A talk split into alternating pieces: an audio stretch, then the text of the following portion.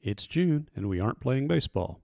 Let's commiserate about it here in the Dawghouse on the Believe Network. Welcome back to the Dawghouse, and I'm your host, David Murray, as we, well, as we feel bad about the fact that uh, the Bulldogs are not playing baseball. We now know who is in this year's NCAA baseball tournament, uh, where they're playing, and the first round matchups. And even knowing equally well that the Diamond Dogs were not going to be one of the 64 squads, yeah, I watch the field and the sites and the seats being announced because it's baseball. It's what we do. Of course, what we are supposed to do, expect to do, is tune in for Mississippi State's own seeding and siting. Again, we knew it wasn't happening this year, but advanced knowledge doesn't make it any more palatable to know. It's June, and we aren't playing baseball.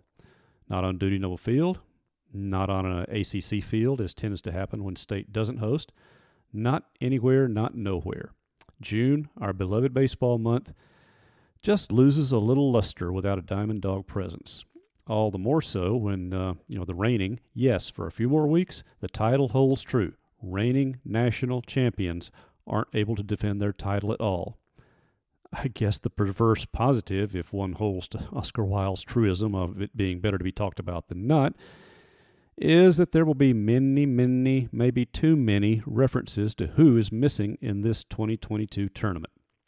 And this is going to get even more mention because y'all have probably seen the promotion for Banner Year, a retrospective under the ESPN banner of Mississippi State's run to the first ever national crown. I'm not going to toot any horn here, but I can attest that the crew, which interviewed a long list of folk about the season, about the program, its history, and what it meant in the big picture and the immediate sense of last year, they showed something way too rare in media of any sort, especially TV. They generally know about and like college baseball. So I'm waiting for it to come out on June 14th. You can tune in with me and relish some revived memories of what was and what can be again. But waiting through this postseason will still be a bit painful. It's the first time since 2015 to have missed postseason entirely. Uh, not exactly coincidentally, that was also the last time State finished last in the SEC. Uh, by the way, this team surpassed that one with nine wins. The other one won eight. And these dogs also won three SEC series against just one taken in 15. That was a bad year indeed. This team was not at that low level, as we've talked about many, many times. They had more talent than showed in the record. It just didn't mesh for all sorts of reasons we have just thrashed and hashed through in the past couple of months. Well, that team is now done, and most of it I, I mean it, most of it is on its way out. The portal is a very busy place this year, and with good reasons. At last count, uh, eight dogs had announced for sure their transfer intentions. And that's not counting who's graduating, by the way, R.J. Yeager and Jess Davis. Two more transfers are expected sometime this week, probably today, in fact, with the stories coming up on Gene's page. Uh, I'll respect my coworkers who are writing up those stories right now and let them break it. As for the Major League Baseball draft, well, remember that while football and basketball players must announce their draft status, in baseball it's rare anyone says anything until they've been selected, or not selected, and are looking for a free agent deal, or recognizing the need to turn to college, uh, which in such cases would surely mean coming back to Mississippi State. Why so? Well, the ongoing rush to the exits is partly because, duh, the season ended early, and there's more time for them to make their exit and start looking for a program before even more players start making their way after their teams lose out of the NCAA tournament. But the calendar is a larger and larger factor now. Uh, spring sport athletes, remember, most obviously baseball players in our case, have a July 1 deadline before the portal closes on them, or at least closes upon being eligible for next season a dog or um, any other player from the uh, college baseball can still opt out after the draft, which is July 17 19 this year, remember. But he won't be playing baseball until 2024. You know, which might not be a bad call for a few of them if they're set on a particular program and their position is already locked down for 2023. I wouldn't be surprised if a few uh, 2022 freshmen take their chances and effectively redshirt next season by transferring to a program where uh, they can't play immediately. And again, this has to do with, with them not going drafted. Uh, yes, there are some guys that young who can get taken because players are getting older and older. I, I ran that list on Dogs about a couple of weeks ago, and it was kind of ridiculous just how many players on this 2022 roster were ages 21, 22, even 23, and about to turn 24. This was kind of an old team in a lot of ways, but I think that's a trend in baseball, particularly this year, because as you're tired of hearing, and as I'm tired of writing and talking about, but it's still very much a factor that extra NCAA COVID season is still clogging up a lot of rosters. Well, Mississippi State's roster is about to get unclogged. On the whole, the dogs who do leave for the draft want to play immediately, and I get it. They won't wait. Their career clock is running and running a lot faster these days. And moreover, those who aren't looking abroad are absolutely looking over their shoulders for who Chris Lemonis is recruiting via that same portal door, because as you know, it swings both ways. You know, we discussed last time how the original plans to procure four, maybe five transfers, well, at the very least, it has doubled and maybe more. That's the degree of rapid restock that Lemonis and staff have in mind now, uh, based not just on the overall season, but particularly so how things played out in the very last month. You know, a lot of guys were given so many chances during the season, and in the crunch of a SEC losing streak, oh, was that ever a losing streak? It just was made clear that no matter how many chances, these guys are probably not going to develop into SEC winning players, certainly not lead dogs on a team that returns to the tournament next year, which obviously is the goal, the initial goal. You know, it's a reminder to this year don't ever take it for granted because if it can happen here, it can happen just about anywhere. Well, it's happened here. Anyway, the restock they have in mind is uh, based on a lot of what happened in the last weeks, last months of the season. Now, there have been cases before of Mississippi State coaches, and in all sports, standing by their recruited man or men, even if several showed that they just weren't up to winning in the SEC, and much less in the NCAA's or bowl games or whatever. You know, call it loyalty to the players you signed. That's good. Call it pride that you signed a guy, and by golly, I'm not going to admit he can't play. That's not so good but be sure now to call it outdated. And for the record, I don't entirely like it this way, but I accept the reality in college sports today. I mean, look at how Mike Leach or Chris Jans, and basketball, by the way, is the distilled essence of portal programming or courting transfers. And their teams mostly need just to fill in a few slots, by the way. Uh, add a receiver here, add a point guard there. you get the idea the rosters generally are established on those two teams. Remember how close the basketball Bulldogs were to the NCAA tournament this year? And of course, Mike Leach's team, as we know, you give them a good place kicker in the second half of the season, and they're bowling in Florida. And now you're plugging in some players to take them up to the next level. Well, those teams are reasonably established. Lemonis, by contrast, is in an unplanned but necessary. I said restock earlier. let's change that. I should have said rebuild. And if they're not rebuilding from the foundation, then certainly they're starting with the first floor. He can't wait to see the draft damage either. Again, the July 1 deadline really puts the pressure on to start bringing in guys, even when you aren't absolutely sure what numbers you're going to have available on the roster. Uh, baseball is in such a totally weird predicament as far as that goes. Should it be changed? Absolutely. Will Major League Baseball change it? I don't know it would be to their benefit to move the draft back up to June because then teams, you know, obviously in past years, if you uh, let's see, let's take 2013 for example. The draft was in the super regional round when obviously only 16 teams are left playing. That means you've got pretty much the rest of college baseball who you can draft and go ahead and start signing them before the College World Series and those 8 teams. It would only make sense if MLB went back to a June draft. I, do coaches and players like the headaches of dealing with the draft during tournament time? Not really, but it sure beats the heck out of meeting a deadline for starting a new roster. And sometimes even your academic roster has to be set as well at some schools. And then have a draft a couple weeks later and have guys leave or guys that you thought were going to leave through the draft not leave. What a headache. We'll, sign, we'll find out if the NCAA cares why am I even talking about the NCAA? They're such a non entity in so many aspects regarding football, and I'm afraid they're headed that way in basketball and baseball as well. Okay, that's a subject for another day. Anyway, with this 22 team not playing, Lemonis and his staff are free to recruit with summer obsession, and I mean recruit for 2023. You know, in a recent wrap up sort of story uh, after the final home game weekend, I quoted Lemonis' comment that a program can't live by the portal, and he meant it.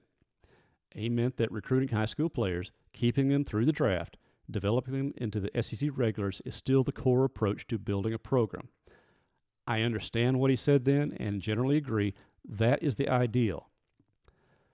Yet, even Lemonis has qualified that statement by admitting that signed and developed kids may not stick around to become regulars starters, i.e., they transfer to play and leave state in a roster, roster lurch.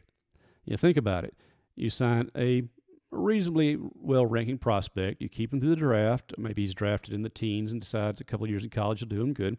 He comes here and he's in a position where somebody else wins the job. Well, and maybe he has that job probably set for next year. That guy is going to up and go because he wants to play right now and get into the draft again as quickly as possible. You see the inherent uh, challenge of coaches. If you want to develop that way, you may lose your players. Or, in the case of this team, you may, okay, let's be brutally blunt, you may want to lose some players.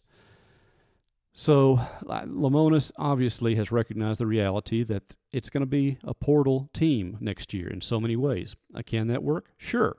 Uh, LSU is a good example this year. Texas A&M is a good example, maybe a better example this year, and there are some others. Yes, they kept a foundation of existing players there. And they also had first year coaches who came in and brought players with them. That's a luxury Mississippi State did not have. Still, you get the idea college baseball is probably going to come closer to the basketball model than the football model. Football, you pick up transfers to fill in the gaps and flesh out a roster. Basketball, you almost replace entire teams, certainly your lineups, through the portal. Baseball will kind of be a mix of the two, but right now, and maybe particularly so this year, a more wholesale portal recruiting approach because so many guys are in the portal. Now, as some of these guys struggle to find places to play. Hopefully, hopefully, they'll learn their lesson and be a little more selective about entering in all sports. What am I talking about? Kids never going to show that kind of patience, especially not in the day of NIL. And before you say it, not many places can be Kentucky and provide enough NIL to keep a guy from either transferring or turning pro. Get my point? Well, even as here in the first day of a diamond dogless June, recruiting races to beat the July 1 deadline. So check here for updates on those going and those coming. As much as it hurts that tournament time has bypassed the best ballpark in the college game, hey, I'm wearing a 21 national championship pretty regularly these days. In fact, have been for many months now.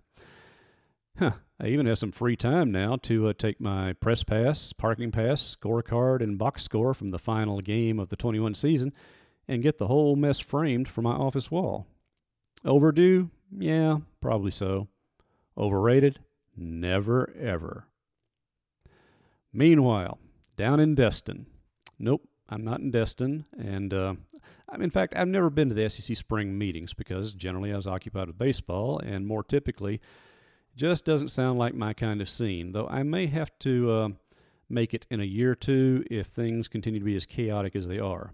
Then again, I think 2022's spring meetings are going to be really unique in a lot of ways. Because right now, the SEC's big brass are chatting casually in front of a camera and a heck of a lot more intently behind closed doors, Hilton Hotel doors, by the way. The confab began yesterday, and not a whole lot of news came out as of this recording. Now, the pace ought to pick up today, though how hard the news is going to be is anyone's guess. Uh, say this for Commissioner Greg Sankey.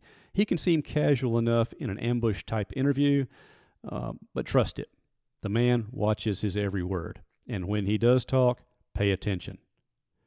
He doesn't just throw out idle comments. Uh, for one example, um, media have made so much of his uh, really harsh tone about uh, the playoff expansion proposal getting um, delayed or voted out by other conferences.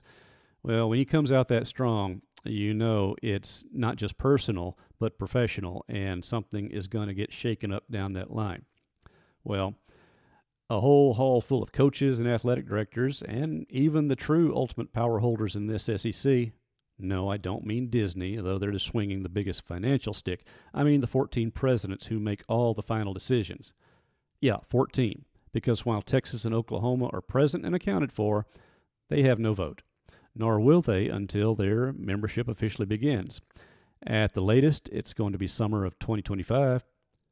By hunch, I'm thinking maybe a year earlier now. I know that I've said all along it would be 2025 because that just looked like the most practical. Uh, some development since then, eh, maybe I could be reading the tea leaves, the smoke signals, whatever you want to call it, wrong.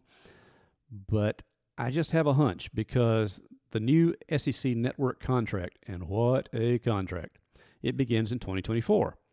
And you just know that the big bad mouse who owns ESPN wants those two new high audience names playing SEC games ASAP. Other dates to remember the SEC's current 611 schedule rotation runs through 2026, or rather, it's supposed to, and I reckon that's up for fresh debating too now. Then there's the current college football playoff, which has four more seasons in the four team format. For now. Sankey and Crew's 12 team proposal last summer has only been delayed. It probably can't be stopped, albeit the final form is still very much to be announced, or to be argued, or to be negotiated, or some maybe just somewhat uh, to be ordered by the SEC and Big Ten, who tell the rest of them get in line or get left behind. I'm not one of those who thinks the SEC will end up ultimately going on its own. Uh, the repercussions as far as other sports than football might be a little harsh.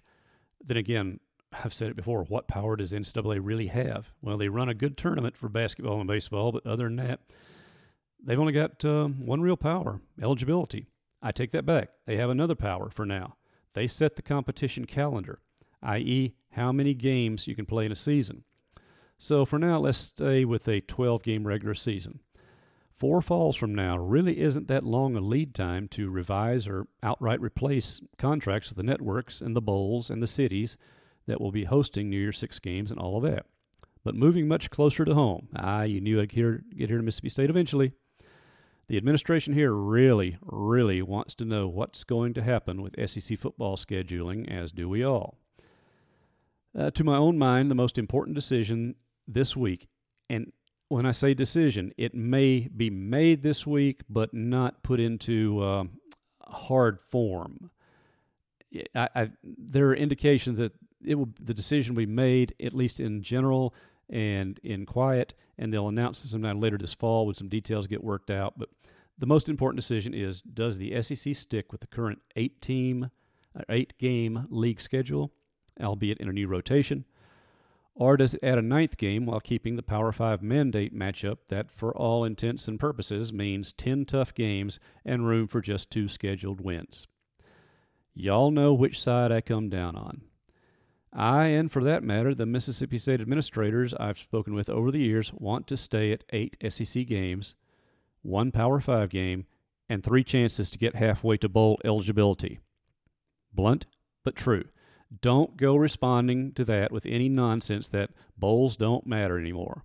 They do matter to Mississippi State for a host of financial reasons. I'll just give you one, and maybe not even the biggest. I've written before how on the day that uh, Davis State Wade Stadium reopened in 2014, uh, we got a tour of the place. Scott Stricklin and I were talking privately outside uh, the Northeast Gate, and he told me that some of the bowl revenues were already budgeted towards paying off the expansion project. That's just one, and not the only measure how much Mississippi State counts on keeping the bowling streak alive. So you may not think bowls matter. Okay, and maybe in some sort of emotional sense they don't anymore. They absolutely matter in a fiscal sense to Mississippi State. As for how to schedule eight games, well, uh, the one permanent opponent no prizes for guessing who, and seven rotating foes does solve the challenge of cycling through the whole league during a typical player's career. I talked in February with John Cohen during a baseball game about this very issue involving football, and he said that, of course, in his own playing days in baseball, one of the uh, fun parts of it was he got to see every SEC team at the time, just 10, but still he got to see them all and a lot of them at both home and away. And he is a big believer that because this is a 14 team conference, soon to be 16, there ought to be a way in a typical player's career of at least three, probably four, and maybe even five seasons to be able to play everybody in the SEC at least once and see almost all the legendary stadiums in this league. Of course, that means seeing some of the non legendary stadiums in this league. I'm looking at you, Vanderbilt. But you get the point. And I will say that that does solve it. The seven rotating foes makes it easier to cycle through the whole league during a typical career and meet TV's demands to get more good games, i.e., you know who across the state line playing eh, fill in the blank more often than they usually do. Now, yes, the 3 6 proposal, which would be a nine game season, does so much sooner three permanents and six rotating every year. Now, if you happen to be among the fans who will happily trade favorable bowling odds for more quotation marks good games every year, I get it. I, I really do.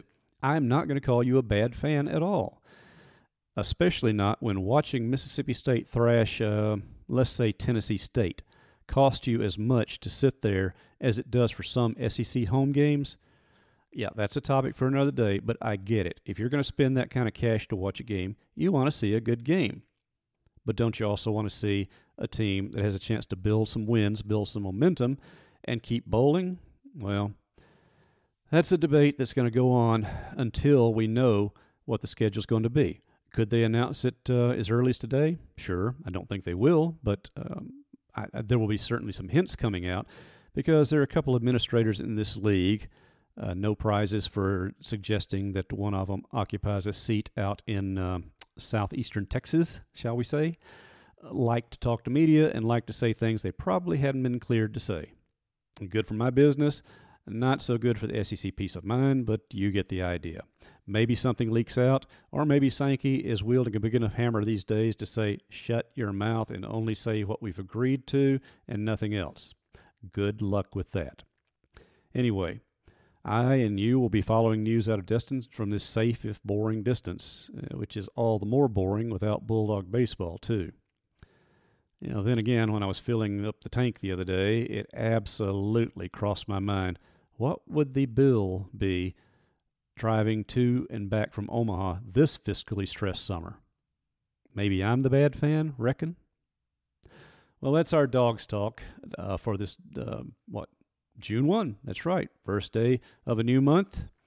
Uh, the reigning national champions aren't playing, but we can still remember what was. Like I said, keep in mind June 14th is coming up with Banner Year, a retrospective on the 2021 Diamond Dog season and national championship.